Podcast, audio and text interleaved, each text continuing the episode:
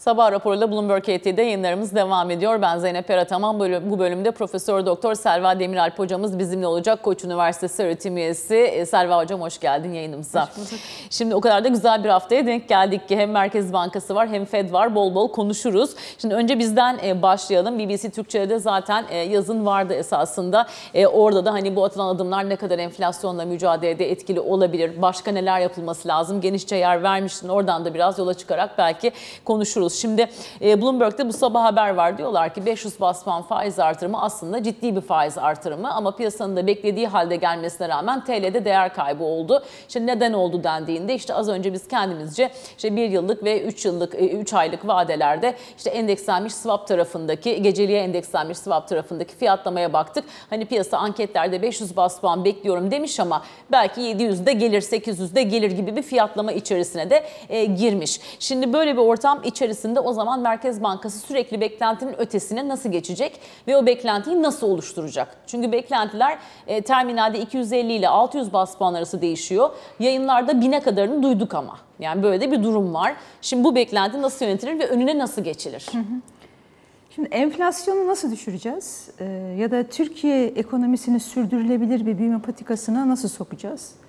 Yapılması gereken tabii bir liste var. İşte sıkı para politikası, sıkı maliye politikası ve bunun üstüne de e, yapısal reformlarla tekrar rekabetçi bir şekilde inovasyona dayalı bir üretim yapısına geçip oradan kronik cari açığımızı azaltacak şekilde e, bir anlayışa geçmemiz lazım.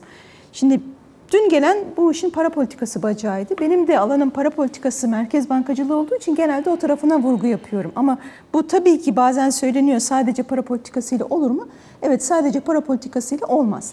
Peki para politikasının ne yapması gerekiyor? Şimdi para politikası ya da e, yeni ekip diyelim e, çok ciddi bir enflasyon problemi devraldı. E, işte seçimlerden sonra yüzde 47 civarındaydı sanıyorum e, enflasyon ve yapılması gereken şuydu. E, bakın biz temiz bir sayfa açıyoruz.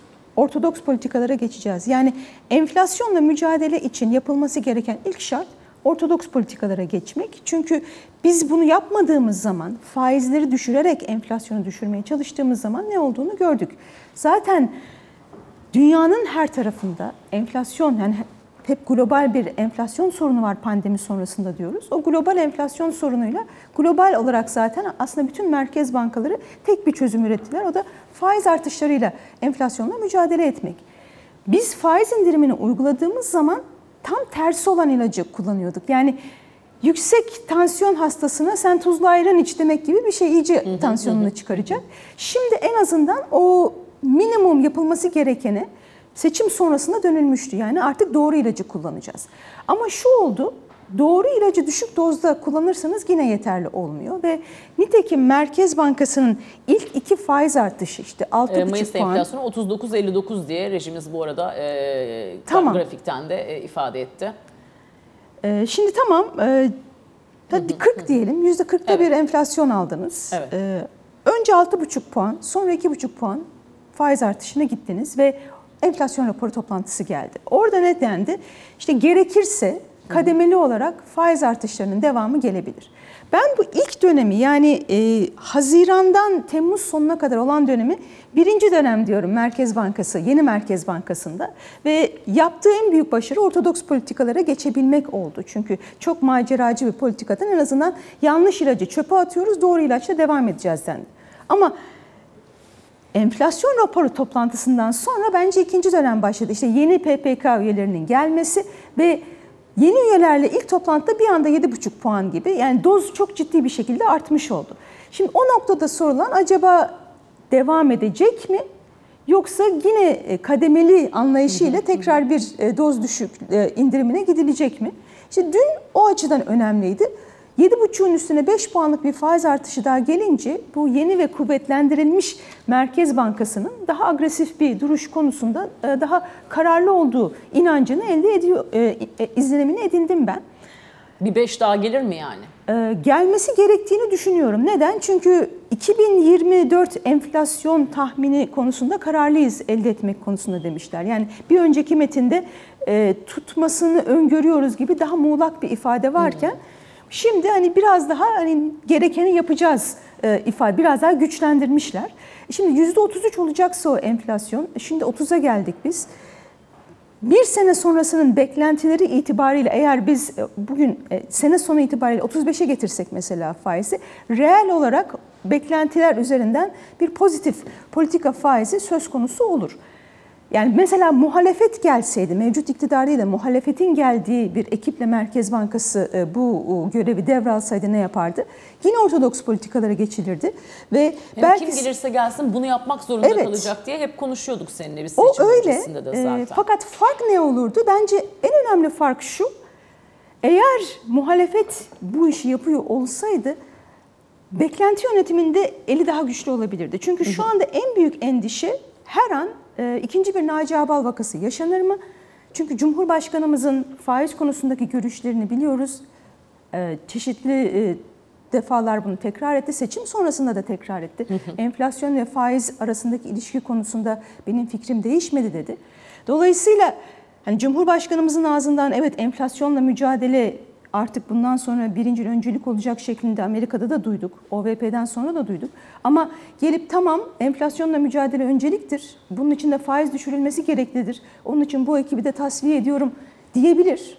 Ee, Şimdi bu endişelerin kafamızdan, bu soru işaretlerinin kaldırılması lazım. Bence e, bu nedenle zaten e, hep verilen mesajlarda işte OVP'de Cumhurbaşkanımızın e, gidip kendi ağzıyla e, o konuşmalara sunuma katılması, işte Amerika'ya gidildiği zaman Mehmet Şimşek'in de Cumhurbaşkanımızın desteği arkamızda demesi hep bu işa- soru işaretlerini kaldırmaya yönelik. Ama sırf söylemle bu olmuyor. Az önce dediğim gibi hani Cumhurbaşkanımız bence enflasyonu faiz düşürerek düşürmek lazım derse e, o zaman tekrar bu politikaların da çöpe atılması gerekir. O algıyı kaldırmak ancak Merkez Bankası'nın arka arkaya gelecek Ama o zaman faiz, artışlarıyla. hassasiyeti olan kesimden oy toplamak gibi bir problem de ortaya çıkabilir. İşin ucu sonuçta siyasete dokunacak. Dolayısıyla orada belki içeri ve dışarıda farklı dinamikler hani zamanında işte Trump'ta da gördüğümüz vesaire hani yurt dışında da konuşuyoruz aynı konuları sonuçta. İşte içeride oy toplayan belli bir e, senaryo var. İşte Putin'de de konuşuyoruz dönem dönem. E, değil mi? Mesela işte daha nasyonalistik bir takım eğilimlerin ön plana çıktığını falan ama ekonomi tarafı tabii başka bir boyuta gelebiliyor zaman zaman.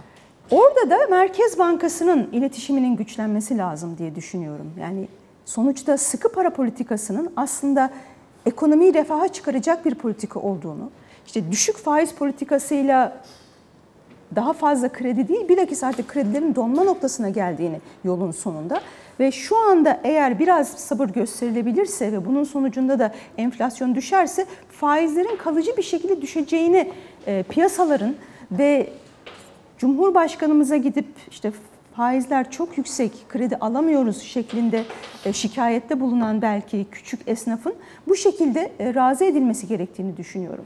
Hiçbirimiz yüksek faiz ortamında yaşamak istemiyoruz ama düşük faiz ortamının getirdiği nokta yüksek faiz ortamı oldu. Yüksek faiz ortamından çıkabilmek için zaten politika faizinin bir süre tut- yüksek tutulması lazım ki enflasyon düşsün. Hani bugün Amerika'ya bakalım. Neden Amerika'nın piyasa faizleri bizden çok daha düşük? Çünkü enflasyonu düşürebilmişler. Yani enflasyonu düşüreceksiniz ki piyasa faizleri düşsün. Merkez Bankası'nın bu iletişimi yapabilmesi ve inandırıcı olabilmesi e, çok kritik önemde olacak. Şimdi bu süreç içerisinde beklentileri hesaba e, katmaktan biraz bahsettik. Şimdi orada iletişim e, dedin Selva. Oradan devam edelim istersen. Çünkü mesela piyasa katılımcıları anketine bakıyorsun. Orada Merkez Bankası piyasacıları kendi hedeflerine, tahminlerine inandırabilmiş gibi bir sonuç çıkıyor. Çünkü piyasa katılımcısı anketi giderek e, Merkez Bankası'na yakınsıyor. Ama bir Merkez Bankası toplantısı öncesi o zaman aynı piyasa neden bu kadar dağınık tahmin açıklıyor? Biz bedava kaskoyu niye hala doğru kullanamıyoruz? Çünkü bence e, yani biraz önce de bahsettiğimiz üzere sorun Merkez Bankası'nın tepki fonksiyonunu hesaplayamamaktan değil, Cumhurbaşkanımızın tepki fonksiyonunu hesaplayamamaktan kaynaklanıyor. Yani ben Merkez Bankası'nın ne yapmak istediği konusunda e, piyasaların kafasında bir soru işareti olduğunu düşünmüyorum. Ama e, ne kadar önü açık olur Merkez Bankası'nın en önemli sorun bu. İkincisi de e, iletişiminin daha şeffaf, daha net ve daha az hataya e, tolere edebilecek bir durumda olduğumuzu düşünüyorum. Yani mükemmel olması gerekiyor Merkez Bankası iletişiminin. E, çünkü çok zayıflamış bir kredibiliteden e, tekrar kredibilite inşa etmeniz lazım. Bu kolay değil ama ne yapacaksınız? İlk başta eylem. Çünkü siz istediğiniz kadar hani bir Mario Draghi misali ne gerekirse yapacağız de- derseniz deyin piyasalar test ediyorlar her merkez bankasını. Yani göster o zaman e, yapabiliyor musun şeklinde. İşte onu yapmaya başladılar. Özellikle ikinci dönem dediğim Temmuz sonrası dönemde 7,5 ve 5 puanlık faiz artışları ne gerekiyorsa yapıyoruz işte görüyorsunuz şeklinde bir merkez bankası masaya koyuyor. Sonraki aşamada şunu yapmaları lazım. Mesela benim e, çok hoşuma gitmeyen e, bir durum e, çok hızlı bir şekilde enflasyon tahminlerini revize ettiler. Yani enflasyon raporunda 58, 58. sonra bir ay sonraki toplantıda aslında o üst band dendi. Sonra 62 OVP geldi o. 65 oldu. Evet. Yani bu kadar kısa bir sürede siz bu seneye ait ki senenin de neredeyse artık 3. çeyreğindeyiz. Enflasyon tahminini revize ettiğiniz zaman Şimdi akla iki şey geliyor. Ya Merkez Bankası enflasyon dinamiklerini göremiyor mu, doğru tahmin edemiyor mu? Ya da görüyor da düşük gösterip hani o ilk toplantıda düşük gösterirseniz daha düşük bir faiz artışını e, gerekçelendirebiliyorsunuz. E, ama sonrasında hızlı bir şekilde revize etmeye başladığınız zaman bu sizin kredibilitenizden e, yemiş oluyor tabii ki. Dolayısıyla e, ben e, daha net bir şekilde baştan daha e, güçlü ve doğru bir enflasyon tahmini konulmasını tercih ederdim. Ki ben e, Merkez Bankası'nın o noktada enflasyonu hakikaten 58'de e, gördüğünü çok ihtimal vermiyorum kendi adıma. Çünkü mesela biz Koç Üniversitesi'nden arkadaşlarımla yaptığım tahminde o dönemi itibariyle %70'lere varan bir enflasyon patikasını hesaplamıştık. Yani o biz de bir ekonometrik Gelecek sene model için kullanarak. Mayıs civarı mı peki öngörmüştünüz o rakamları? Ee, %70'leri? Sene sonu itibariyle Bu gördük sene biz. sonu. Bu sene sonu itibariyle 72'lere kadar çıkabilecek bir enflasyon ama orada bizim patikamız sene sonuna kadar 25'e giden bir politika faiziydi. Dolayısıyla umuyorum ki e, daha şahin bir Merkez Bankası ile onu aşağıya doğru revize edebiliriz. Ve tamam e, o zaman önce aksiyonu göreceğiz. Sonra verilen tahminler çünkü bu bir patika oluşturuyor işte e, şu an itibariyle 65 ve 33 onun hızlı revize edilmemesi. Çünkü siz 2023 enflasyonunu bu kadar hızlı revize ederseniz o zaman insanlar o gelecek sene için koyulan 33'e de o kadar çok inanmayabilirler. Çünkü bunu da Merkez Bankası 2 ay sonra yukarı yönlü revize edebilir derler. E, öyle olursa da mesela PPK'da söylenen 2024 enflasyon tahmini konusunda kararlı izlenince e, o tahmin yukarı revize edilirse o zaman onun da bir anlamı kalmıyor. Ve e, son olarak da yapılması gereken bence sözlü yönlendirmede e, daha net olunması. Yani enflasyon raporu basın toplantısında işte gerekirse kademeli faiz artışı yapacağız deyip hemen arkasından 7,5'luk bir faiz artışı gelince o, o zaman niye kademeli diye piyasaları yönlendirdiniz şeklinde de bir soru işareti oluşuyor. Hani iletişim politikasında malum amaç yapacağımın sinyalini önceden vereyim ki o 7,5'a gerek kalmadan zaten piyasalar fiyatlamayı bugünden yapsınlar. Kur bugünden düşsün ve enflasyonist baskılar bugünden düşsün.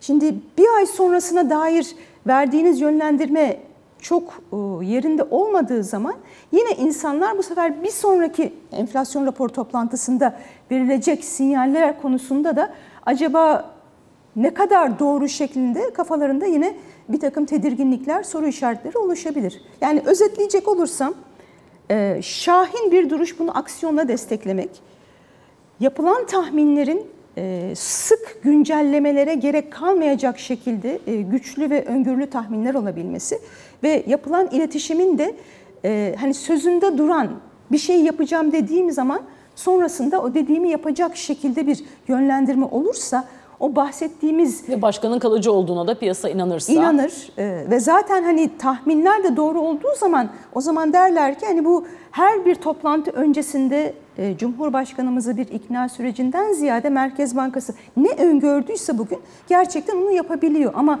ben bugün hani elim zayıf çok da fazla gelmeyecek faiz artışı diyorum ama sonradan yeni bir ekip gelmiş belki daha ikna gücü güçlü bir ekip gelmiş 7.5'a çıkmış. Ama sonradan yine işler değişir mi, dengeler değişir mi? Yani bu tür e, soru işaretlerini ortadan kaldırabilmek kurumsal olarak sizin güçlendiğinize, e, Merkez Bankası'nın bir kurum olarak bağımsız hareket edebildiğine dair inançlı olur. Yani bu kişisel e, ikna gücünden ziyade kurumun kendi kapasitesiyle bunu yapabildiğini piyasaları ikna edebilmeniz lazım ki uzun soluklu olarak o beklentiler şekillenebilsin. Şimdi dün metinde aynı zamanda yeni giren bir cümle var onu da konuşalım. Ee, son dönemde etkili olan ücret ve kur kaynaklı maliyet yönlü baskılar ile vergi düzenlemelerinin enflasyona e, önemli ölçüde yansıdığı aylık enflasyon ana eğiliminde düşüşün başlayacağı değerlendirilmiştir e, demiş Merkez Bankası. Bunu müteakip cümlede de parasal sıkılaştırma adımlarının etkisiyle dezenflasyonu 2024 yılında rapordaki patikayla uyumlu şekilde tesis etmekte kararlıdır. Şimdi e, hem mevcut şimdiye kadar e, tırnak içinde yediğimiz goller yansıdı enflasyona hikayesi var hem de dezenflasyon hikayesi var. O zaman aynı goller önümüzdeki süreçte bizi beklemiyor mu onu konuşalım. Şimdi kur, ücret ve vergi. Bunlarda bundan sonra artış beklemeyelim mi o zaman? Merkezin bu sözlü yönlendirmesi eğer inanılır olacaksa onu da konuşalım mı? Nasıl olacak dezenflasyon? Matematiksel mi olacak? Baz etkisi mi diyeceğiz gene? Ee, Bence kastettikleri tamamen ortadan kalkacak değil ama e, bu kadar hızlı olmayacak. Yani kurda malum e, seçim sonrasında %30'a varan bir e, değer kaybı görmüştük. Çünkü bir birikimli sıkıştırılmış bir kur var ve onu OVP'de artık- de %44 artış öngörüsü var dolar TL ile Evet yani tamamen bırakmıyorlar. Kurda Evet. yine değer kaybı devam edecek ama e, piyasaya müdahalelerin e, kademeli olarak ortadan kalkacağı şeklinde anlıyorum. Tamamen kalktı mı kalkmadı mı onu bilemiyoruz. Orada hakikaten daha çok şeffaflığa da ihtiyaç olduğunu düşünüyorum. Ama e, belli ki e, eskisi gibi yoğun müdahaleler olmuyor. Dolayısıyla zaten görünen köy kılavuz istemez. Kurda bir seçim sonrası dönemde değer kaybının olduğunu gördük. Ama Merkez Bankası sanıyorum hani bir taraftan biz faizleri bir parça daha arttıracağız. Arttırdığımız yerde de tutacağız. Dolayısıyla e, kurda seçim sonrası dönemde gördüğünüz kadar hızlı değer kaybı görmeyeceksiniz. İlave olarak e, yine seçim sonrası dönemde dolaylı vergilerde ciddi artışlar oldu. E, Bunlar da zaten bekletilmişti seçim öncesinde çok seçmen açısından tabii cazip olmadığı için. Seçim sonrasına kalmıştı. Bu tür biriktirmeler de olmayacak. Dolayısıyla böyle yoğun bir vergi yoluyla fiyatlarda artış e, görülmeyecek. E, ve e, ücret zamları konusunda da Mehmet Şimşek bize ne dedi? Bundan sonra Beklentiye göre. beklentiye göre. Aslında e, bu daha önceden yapıldı. Ne zaman yapıldı? 2001 e, IMF ile imzalanan standby anlaşmasından sonra yapıldı. O dönemi inceliyorum ben şu anda. Yani o zaman neler yapılmış? Şimdiki OVP ile güçlü ekonomiye geçiş programı Kemal Derviş'in arasındaki fark ne? Şu olmuş Zeynep. Yani şimdi unutulmuştur o ama 2002'ye geçerken enflasyon %30'a düşmüş ve 2001'den 2002'ye ücret zamları, e, devlet memurlarının ücret zamları %28 olmuş. Yani çok benzer bir şekilde yani mevcut enflasyona e, ya da enflasyon tahminine 2020 2001'den 2002'ye geçerken de zaten enflasyon tahmini o civardaymış. E, Çok ciddi dolayısıyla e, bir benzerlik var. Eğer Merkez Bankası bu senede %33 olacak diyorsa 2024 enflasyonu için ve zamlar da işte %33 civarında olursa teorik olarak siz aslında enflasyonu ezdirmemiş olursunuz ve e, seçim öncesi dönemde hep enflasyon kadar e, faiz ücret artışları oldu. Beklenen enflasyon kadar ama sonrasında enflasyon daha fazla arttığı için aslında biz reel olarak ücretlerde bir düşüş e, görmüştük. Burada kritik olan siz o 33 dediğiniz zaman zamları da ücret zamlarını da 33 yaptığınız zaman gerçekten enflasyonu 33'te tutma gibi bir sorumluluğunuz var. Onu yapamazsanız işte zaten reel olarak alım gücü düşecektir.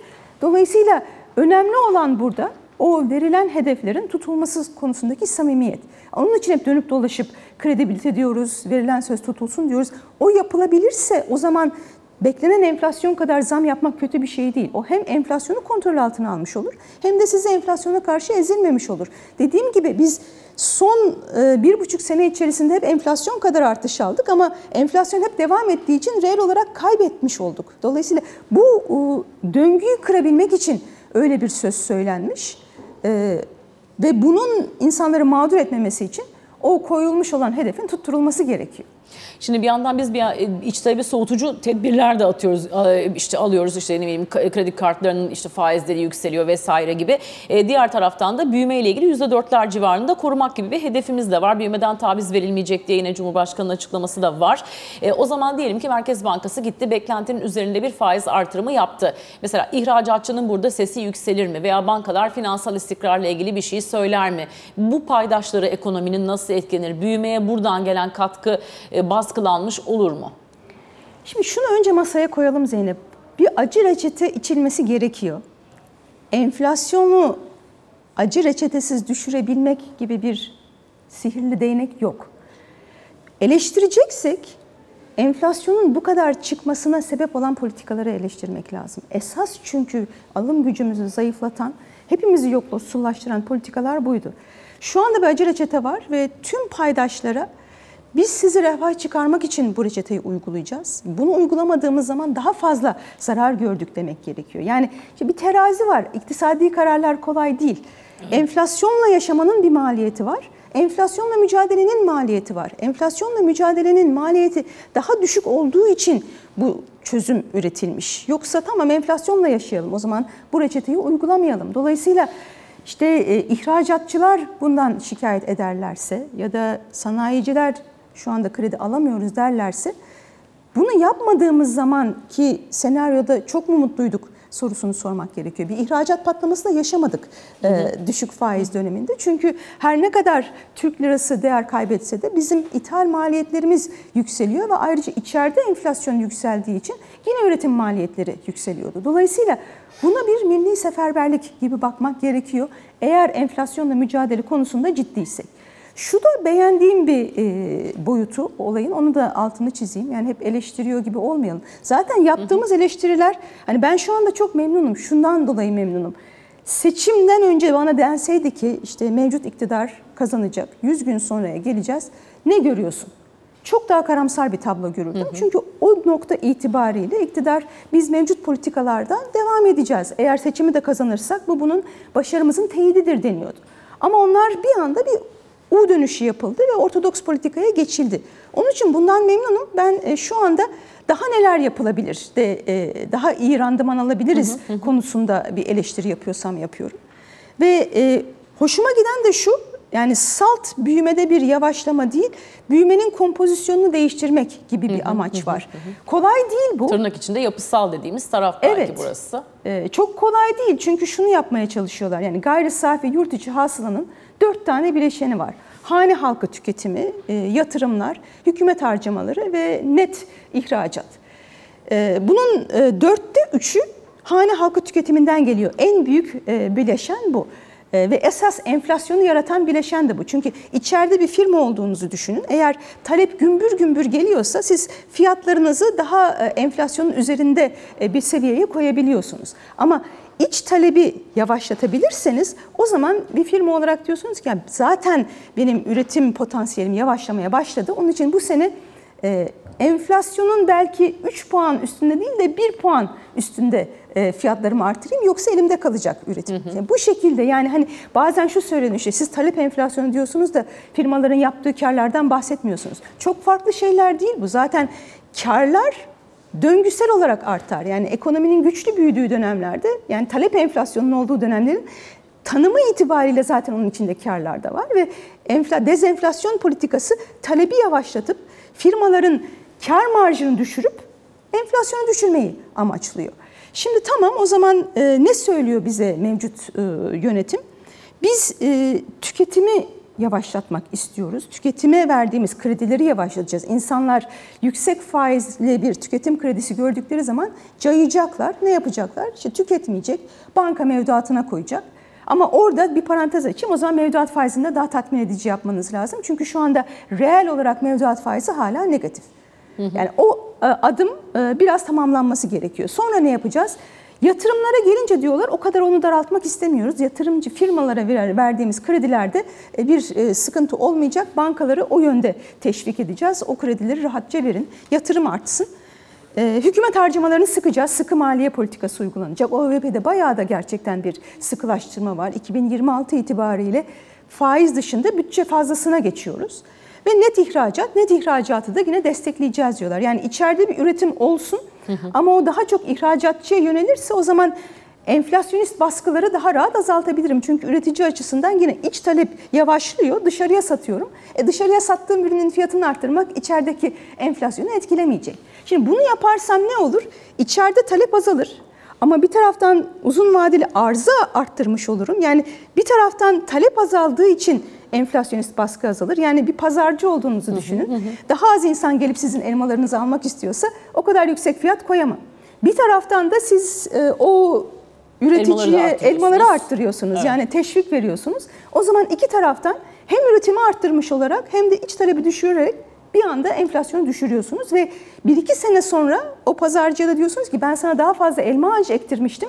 Sonrasında artık iç talebi de canlandıracağım. Sadece ihracatla değil, e, iç taleple de büyüyeceksin ki ona güvenip ben daha fazla elma ağacı dikebileyim. Yoksa iç talebi kısıyorum, sen daha fazla elma üret deyince insanlar e ben kimi için üreteyim diyecekler. Ama yatırım uzun vadeli olduğu için hani bugün biraz sabret, bugün yatırım yap, bana güven, ben bu ekonomiyi düzlüğe çıkaracağım sinyalini verdiğiniz zaman işte o milli seferberlik dediğim o bir iki sene içerisinde daha düşük fiyatla daha bol elmayı tüketecek hale getirmek Sabah amacı. sabah hepimizin canı elma çekti şimdi ama e, bir de Amerika'ya gidelim e, reklamlardan e, önce. E, çünkü bu hafta tabii Fed'i de gördük.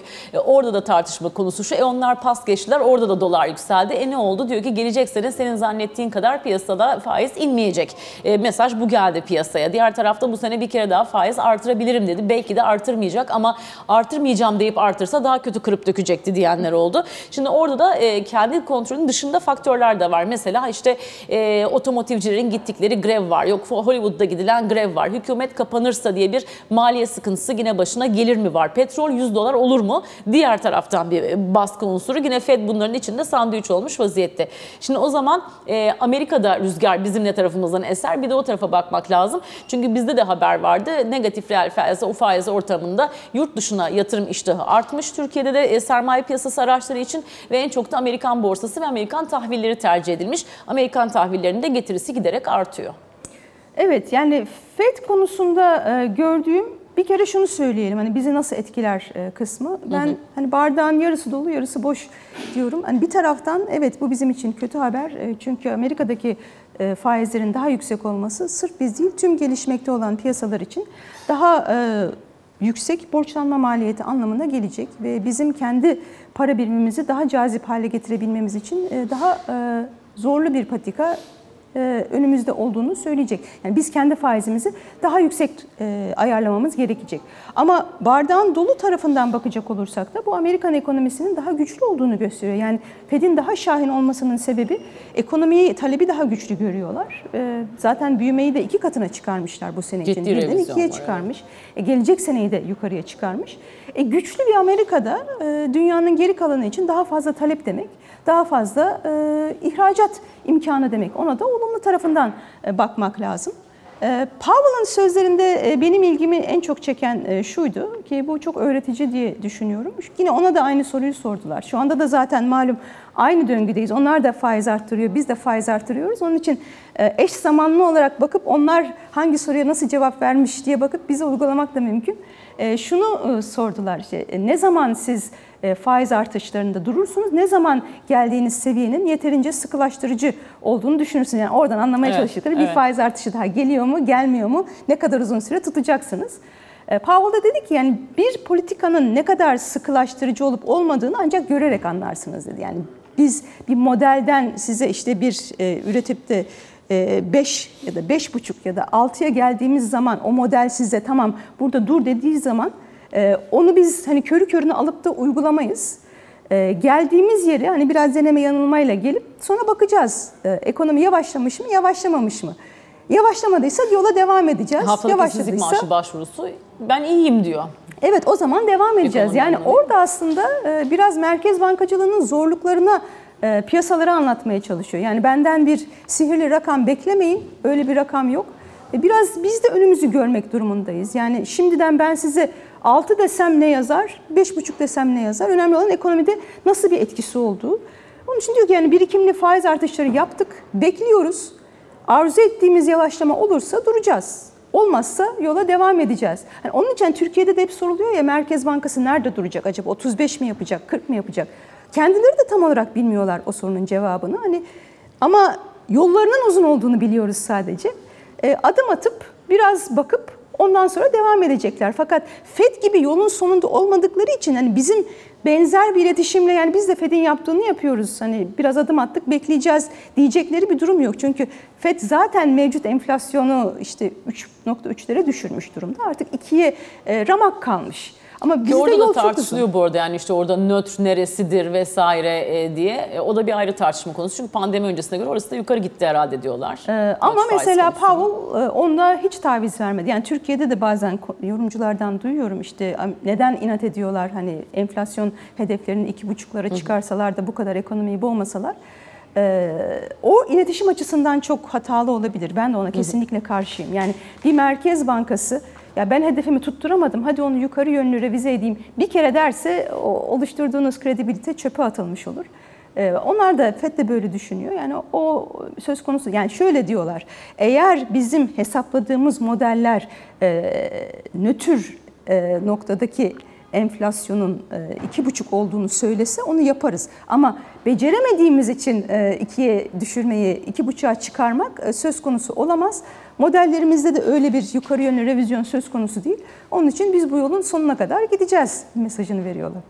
Bakalım ne olacak film gibi izliyoruz. Biz de yorumlamaya çalışıyoruz. Çok teşekkür ederiz. Ben Profesör. Doktor Selva Demiralp hocamız bu sabah bizimle beraberdi. Kısa bir reklam arası verelim efendim. Ardından Ali Can Türkoğlu ile biraz da siyasetin gündemini konuşalım.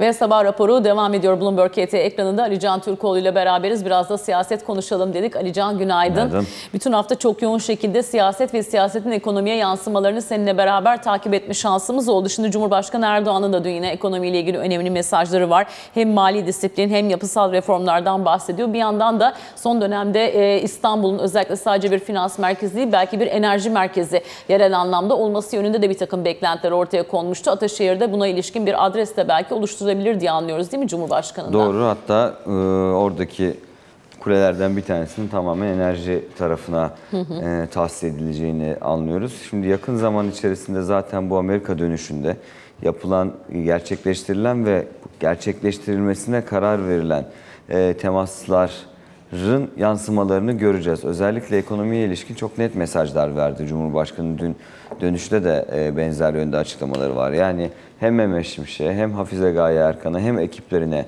güvenimiz tam, inancımız tam, arkalarında duracağız diyor.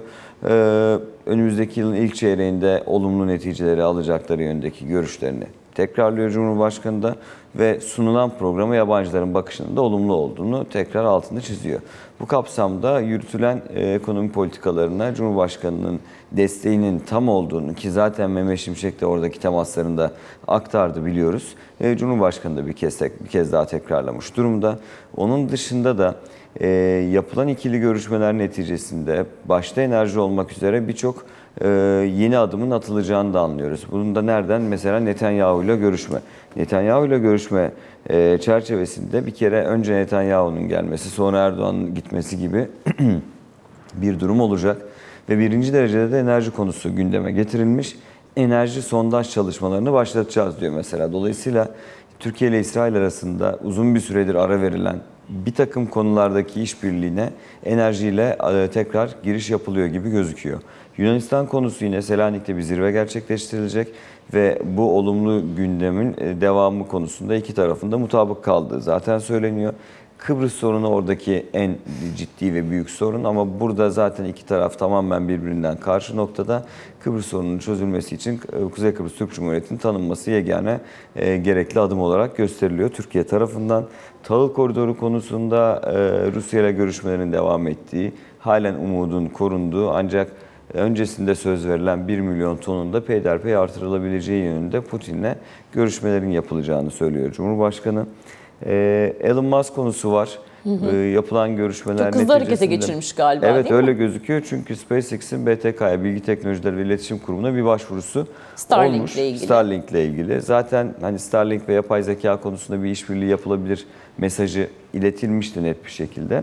Görüşülmüş. BTK ile SpaceX yetkilileri arasında bir görüşme gelmiş. E, lisans almak için de bir talep iletilmiş anladığım kadarıyla. 25 Eylül'de şimdi bir toplantı yapılacak. İlgili paydaşlar, haberleşme sektörü ve kamuoyu görüşlerinin alınacağı bir toplantı. Bu toplantı sonrasında da Starlink ile ilgili genel bir değerlendirme yapılacağı ve herhangi bir sıkıntı yok ise bu konuyla ilgili olarak lisanslama ve izin sürecinin de başlayacağı söyleniyor. Dolayısıyla bu konuyla ilgili biz Eylül sonu yeni bilgiler ve haberler alacağız gibi gözüküyor. Çok konuşulan başlıklardan birisi emekli maaşları konusuydu. 2024'e kalmadan sanki e, kararları verilecek gibi gözüküyor Cumhurbaşkanı'nın Gazete bugün 3 açıklamalarında. Ocağı işaret etmiş bu Evet, arada. burada da ona yine işaret edilmiş. Dolayısıyla belirtelim. genel hatlarıyla e, gündem bu. Karabağ ile ilgili olarak zaten buradaki son durumun Paşinyan'la veya Ermenistan'la ilgisi olmadığını, uyarılara rağmen Karabağ'daki e, silahlı Ermeni güçlerin kendilerine çeki düzen vermediği ve gereken cevabın da verildiği söyleniyor. Bu arada onunla ilgili olarak da e, dün ilk görüşme gerçekleşti. Azerbaycan ve e, silah bırakmayı kabul eden Karabağ Ermenileri arasında toplantılar devam edecek gibi gözüküyor ama sürecin olumlu ilerlediği de söyleniyor.